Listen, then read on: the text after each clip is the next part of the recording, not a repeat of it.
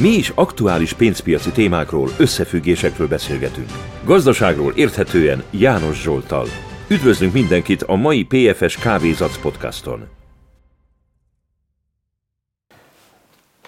Nagyon sokszor jön az a sohajtás, az a kívánság, hogy az iskolákba, az egyetemekbe a pénzügyi képzést, a pénzügyi oktatást be kellene vinni. Így elsőre nagyon sokszor a meglepő reflexem az, hogy felteszem a kérdést, hogy minek. Ne, mert hát kell, mert hát hogy a fiatalok tanulják meg a pénzügyi összefüggéseket, és hogy mik vannak, és mi. Egy pár podcastban már kitértem, hogy szerencsére megvan a lehetőségem fiatalokkal is dolgozni, és a podcast hallgatóknál is egyre fiatalabbak is ott vannak. És azt látom, hogy a fiatalok, akkor is, hogyha a pénzügyi, a pénzügyi képzés az oktatási rendszerünknek nem része, ezt megoldják. A technológián keresztül, és, és azokon a csatornákon keresztül, amit a legtöbb, nagyon sok felnőtt nem is ért, vagy elutasít, nagyon-nagyon sok információt megkapnak. Persze, eh, ha úgy nevezem, akkor diszruptív információt is megkapnak, mert nem a hagyományos, régi uh, rendszerekre épülnek csak az információk, hanem új um, modelleket is hamarabb megismernek, másképp kezelik, a kérdés, amit én felteszek, az mindig az, hogy hol tanulnak az idősebbek. Hogy lehet őket elérni? Hogy lehet nekik információkat adni, ami, ami segít, hogy ne legyenek annyira egyszerűen megvehetőek, manipulálhatóak, amit ugye e, sok oldalról nagyon erősen akár ki is használnak, ha ma megnézzük, hogy milyen, milyen és miért, e, milyen hátterű e, áramlások és, és ideológiai eh, csapongások is vannak. És pont a fiataloktól kaptam egy olyan visszajelzést is, persze a tegnapi podcastra egyből, a nagy uh, spot ETF zaj miatt, hogy hát persze, hogy ezt nem lehet úgy látni, hogy az, amik Amerikában van, az ugyanaz, mint Európában, és bla, bla. Ez teljesen igaz. Itt a podcastban um, annyi idő, hogy így most azt részletekbe belemenjünk, um, általában nem marad, vagy nincs, és nem is ez a cél, az Amerikában jóváhagyott spot ETF, mert ez a kérdés is jött, hogy akkor ezt most, mint európai ügyfél meg tudom-e vásárolni? Nem, mert ez az európai szabályzott rendszerekbe á nem passzol, és ez egy lényeges különbség az európai szabályzások és az amerikai között, hogy Európában csak egy eszközre ETF-et nem lehet ráépíteni, ezért sem létezik például csak a arany ETF európai regisztrációval, mert Európában befektetési alapok, ETF-ek több eszközre kell épüljenek, tehát itt korlátozott az, hogy egy bizonyos kategóriában mennyi lehet a befektetési nagyságrend, ez általában olyan 10%-nál van, és ez azt jelenti, hogy ezért például vannak nyersanyag ETF-ek, de csak tisztán aranyra ETF nincs. És Európa az egész szabályzási témába már tovább van, mint Amerika. A MIKA rendelet ugye sokkal tisztábban már szabályozza a kriptó eszközöknek a pozícióját is, az adókérdését, tehát minden, ami hozzatartozik. És, és ez, ez egy lényeges különbség lesznek-e további spot ETF-ek Amerikába különböző kriptoeszközökre? Who knows? Lehet. És ez, ez is azért érezhető, hogy a spekulatív tőke az a bitcoinból, ebből a formából, az lehet, hogy kiszáll és átáramlik más eszközökbe, amelyek közelebb vannak ahhoz a kérdéshez, hogy arra ETF ráépül-e, egy Ethereum lehet például egy ilyen eh, kategória, mert, mert ez, ez azon múlik, hogy melyik tud annyira maradni, és az egész kriptovilágban persze, hogy tovább megy az a letisztulási folyamat, amit már az elmúlt években is láttunk, hogy minél közelebb kerülünk a szabályzásokhoz, minél tisztábban kvázi sorba kell álljanak, be kell álljanak a rendszerekbe, annál um, inkább kiderülnek olyan üzleti modellek, amelyek nem tiszták, és ez is ugye egy, egy, egy kritikus pont tovább is, ami megmarad, mert azzal, hogy megvan egy ETF, ez az alapeszköz um, alakulását és létjogosultságát nem változtatja meg, egy az tény, ez nem is kérdés, és Bloomberg uh, tegnap egy elemzésben ezt fel is mutatta, hogy nagyságrendileg így első lépésre az amerikai piacban körülbelül 5 milliárd dollár csak az első nap, az a likviditás, ami a bitcoin ETF irányába tud elindulni, mert az intézményi befektetőknél, nyugdíjpénztáraknál, bankoknál, biztosítóknál, vagyonkezelőknél ezen keresztül megvan hivatalosan a lehetőség ezt a befektetési kategóriát is betenni a portfólióba, és el fog indulni az a folyamat, amit látni fogunk, hogy ilyen olveda vagy szélesen összeállított portfóliókba egy arany mellett, vagy más eszközök mellett akár a bitcoin ETF is meg fog jelenni, és így a következő évre nézve olyan nagyságrendire kb. 50 milliárd dollár az, ami likviditásként plusz likviditásként rendelkezésre állhat. Itt persze az a kérdés, hogy automatikusan ez nem csak új kereslet, mert mennyi lesz az a, az, a, az a likviditás, az a tőke, az a spekulatív tőke, ami kiáramlik, amit esetleg ez maximum kompenzál, hogy ez csak vásárló erőe, és nincsen eladás, vagy meg, meg, megmarad még további vásárló erő is, és hogy a szabályzásokon keresztül még mennyi botrány fog kiesni a szekrényből, mennyi problémát fogunk látni az egész kriptovilágban, ez, ez egy olyan téma, ami tovább is megmarad, tehát a letisztulása ennek a rendszernek, és azok, akik ilyen anarchista hozzáállás szemszögből um, vették kézbe a, a, a kriptókat, azoknak ugye már az elmúlt években nem tetszett az, hogy szabályzás, beállni a sorba, a megszokott struktúrákba beilleszkedni. Um, de másik oldalról pont ez ugye az a, az a jogi biztonság, ami szükséges, hogy intézményi befektetők egyáltalán meg tudjanak jelenni a, a, a színpadon, tehát ebbe az irányba fordul ebből a szemszögből a világ. De tegnap kaptam egy olyan cikket is kézbe, hogy fantasztikus, mert ami a bitcoinnak 14 év alatt sikerült, hogy van egy spot ETF, arra az aranynak 5000 év kellett.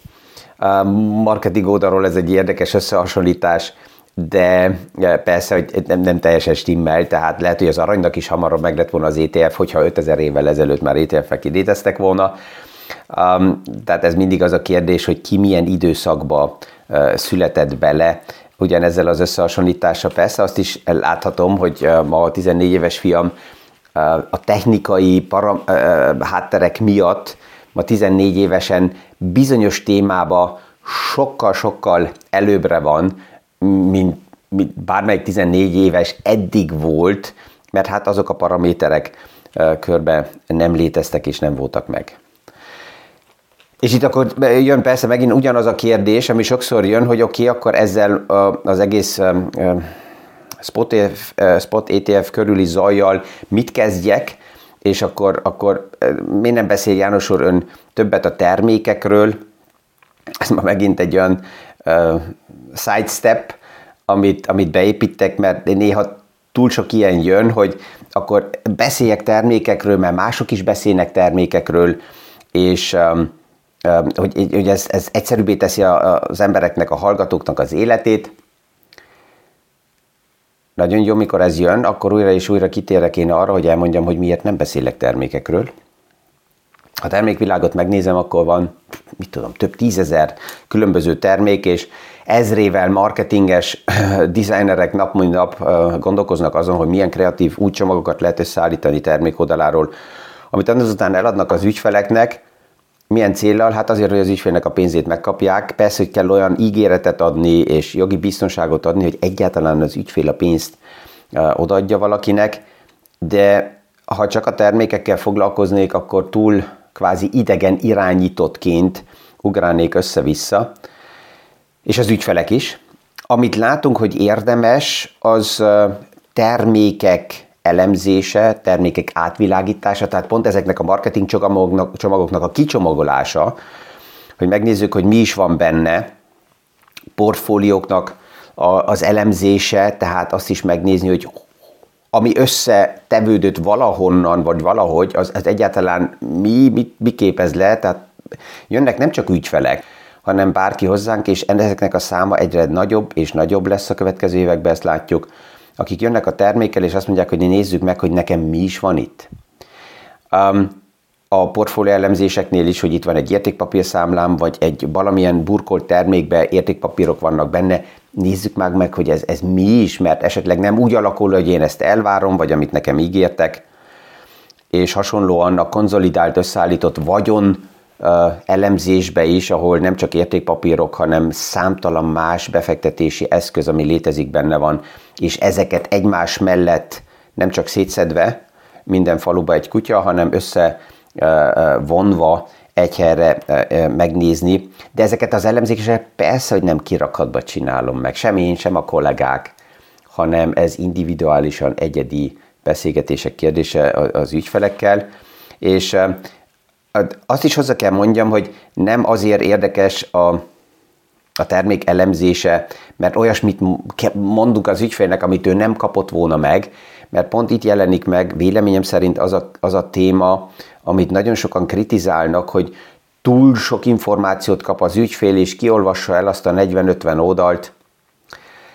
Hát persze, akinek hiányzik alapjába a pénzügyi képzés, az a 40-50 oldalból nem tudja megkülönböztetni, hogy abból az információból mi az, ami alapinformáció, és ki tudja pipálni, mert tudja, hogy oké, okay, persze ezt, ezt alapjában ismerem, és mi az, ami lényeges, individuális 5-10 százalék az egészből arra a termékre. És ezt így csak individuálisan lehet szétszedni, mert mindenki más képzettségi szinten van, ezért jó véleményem szerint, hogy mindenki mindent megkap. De ugye az is a kérdés, hogy ez hogy van átadva az ügyfeleknek, és túl sokszor hallom azt, hogy uh, többen azt mondják, hogy oké, okay, ezt tegyük félre, ez csak ilyen um, adminisztrációs hülyeség, amit oda kell adni az ügyfélnek, de, de nem is kell. De ezzel sok minden le is maradt, tehát a kérdés az, hogy a komplex anyagot, világot mennyire képes a tanácsadó megfelelően úgy az ügyféllel megbeszélni, hogy ezt á, meg is értse, de a lényegben is az, az, az lássa, hogy mit vett meg, mi van a termékben benne, mi a háttere, milyenek a lehetőségek, milyenek a, a kockázatok, és hogy fog hogy az eszköz alakulni. És ezért is nem szeretek csak termékekről így kirakatba beszélgetni, mert minden terméket lehet szentesíteni, és a legjobb terméké beszélni. Az emberek azt hiszik, hogy wow, ez kilóra kell hordani, és ez mindenkinek kell, és öt perc múlva átkapcsolunk szemszöget, és szétszedjük ezt a terméket, tehát ez mindig csak szemszög kérdése. És akkor itt jön az ö, többször, hogy jó, de hát az emberek akarják a sztorit, akarják a terméket látszólag, mert vásárolnak, és ezért is vannak az influencerek, akik elmondják ezeket, és termékekkel mennyire fantasztikusan tudnak kaszálni. Én úgy látom, hogy legelőször az emberek, most ennek a szó szerinti fordítását magyarul nem találom, zugemült, tehát rá, nyakukva van borítva a szemetes láda, tehát nyomul, nyomul, nyomul minden oldalról a marketing, és mindent az asztalra megkapnak. Nagyon sok ilyen marketing anyagot, termékekről, információkat az ügyfeleimtől kapom meg, mert hát persze, hogy mindenki, és minél érdekesebb anyagilag is egy ügyfélnek a helyzete, annál többen kopogtatnak az ajtónál, de csak azért, mert rengetegen kopogtatnak termékekkel, nem árok abba a sorba, beskezdem én is ezt el. Hanem inkább azonnal szinten dolgozunk együtt, hogy ő, ha kedve van, akkor gyűjti ezeket a, a témákat, vagy küldi egyből tovább, és néha ezekről, ezeket szétszedjük, szétboncoljuk, és megnézzük, hogy ez mi is, mi van mögötte ebből, mi van már a portfólióban, mivel nincs szükségünk, mi nem passzol, mi van úgy eladva, ami akár jogilag is problémás lenne, mik azok az állítások, ami akár még támadható is, hogyha főtétlenül nagyon akarjuk. És, és ezt megbeszéljük és erre jön a kérdés sokszor, hogy de, de, de, mi, de, de milyen gyakran, vagy hogy csináljuk? Hát ez individuális, úgy, ahogy ezt az élet hozza, ahogy az élet hoz kérdéseket, megjegyzéseket, gondolatokat, úgy, úgy, úgy állandó kapcsolatban vagyunk. Van olyan ügyfél, akivel néha időközben hetente, havonta, fél évente, évente, tehát ahogy működik a normális élet kapcsolatrendszere. És vannak azok, akiknek nincs senki, ott ideális esetben vagy megvan az a szakmai know-how, hogy meg tudják különböztetni a mazsolát a csomagolástól, vagy hát vannak olyanok, akik megmaradnak, mint áldozatok. Ez az élet. Ja? Tehát ezért a termék témákra nem térek ki, remélem, hogy ez így most, mint side step, ma megint elég volt, de hogyha többször jön a követelés és az elvárás, akkor újra vissza fogunk térni. Um, van olyan ügyfél is, aki azt mondja, hogy de János úr, mondjon valami konkrétat, mert hogyha valami konkrétat mond, akkor egyszerűbb önt tovább ajánlani, vagy az ön kollégáit tovább ajánlani, mert az az érzésem, hogy ennek vagy annak az ismerősömnek ez érdekes lehet. És erre az orvos példát hozom, hogyha ma elmentem az orvoshoz, és kapok a térfájásomra egy megfelelő kenőcs, akkor én nem a kenőcs fogom tovább ajánlani, mert a, a környezetemben nem az az érzésem, hogy mindenkinek ugyanaz a térdfájása van, mint nekem. Még akkor is, ha valaki jajgat a térde miatt, um, tudom, hogy vannak olyanok, akik beokoskodnak, és azt mondják, uh, akkor én tudom, hogy neked mi van, és egyből uh, hozzák a saját kenőcsüket. Nem, hanem maximum az orvost azzal a kompetenciával ajánlom tovább, hogy ő individuálisan majd megnézi, hogy neked mi fáj, és uh, akár azt mondja, hogy oké, minden rendben van, tehát, ha valaki impulzusokat keres, hogy mit tud továbbadni, akkor mindig azt mondom, hogy a legegyszerűbb a podcastot, vagy más ö, ö, olyan eszközöket, amivel a kirakatba menjünk, ezt továbbadni. És ha valakinek kedve van, és úgy érzi, hogy három-négy podcast után még mindig hallgatnám ezt a hangmenetet, ezt a gondolatot, ezt a mindsetet, akkor érdemes, hogy tovább beszélgessünk. Ha nem, és a csárogókat keresik, és azt, akik nekik valamit ad, feel free, akkor nyugodtan lehenni, és akkor itt ott, ott, ott, ott mi nem fogunk találkozni. Vagy maximum azért, hogy majd esetleg jön, és azt mondja, hogy na, hát mit mond mégis János úr ehhez vagy ahhoz,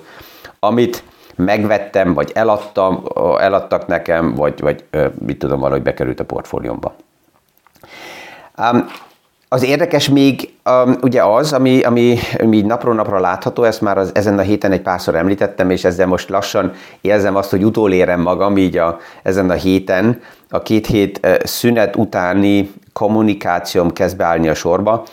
Tehát erről már hétfő vagy kedden beszéltem, és ez érezhető, hogy egyre gyakrabban jön, hogy a piacok nem azzal a kérdéssel foglalkoznak csak, hogy mennyi kamat csökkentés fog 2024-ben történni, hanem főleg azzal a kérdéssel, hogy mi történik a központi bankoknak a mérlegével. Tehát ez a kérdés kezd egyre relevánsabb lenni, főleg azért, mert ugye az átfinancírozás, és ez a hatalmas átfinancírozási fal, ami jön velünk szembe 2024-be, 25-be, erről már ugye többször beszélgettünk, és egyre közelebb jön, tehát belekerülünk ebbe a helyzetbe, ott lényeges az, hogy kivásárolja meg a kötvényeket. És ezen a héten az amerikai piacban, ha megnézzük, a három éves, 10 éves, 30 éves államkötvényeknek az aukciói elég mondjuk úgy nyugodtan zajlottak le, nem volt nagy kamat ugrás, tehát így a 10 éves államkötvény is stabilizálódott olyan 4%-nál, és az a jel, hogy pillanatnyilag a kötvényeket a kibocsátott kamat szinten a piac felvásárolja, ez azt is mutatja, hogy a piac abból indul ki, hogy valójában további kamatemelés nem lesz, mert ha a piac azt várná, hogy lesz kamatemelés, akkor az aukciókon nem vásárolná meg a mostani kötvényeket, hanem várna uh, még magasabb kamatú kötvényekre, vagy nehezebbé tenni a, az aukciót, és elvárna, hogy egyből ott legyen kamatemelés, de mivel a piac pillanatilag megvásárolja a kötvényeket, tehát akarja az aktuális kamatszintet megvenni, mert abból indul ki, hogy csökkenések lesznek,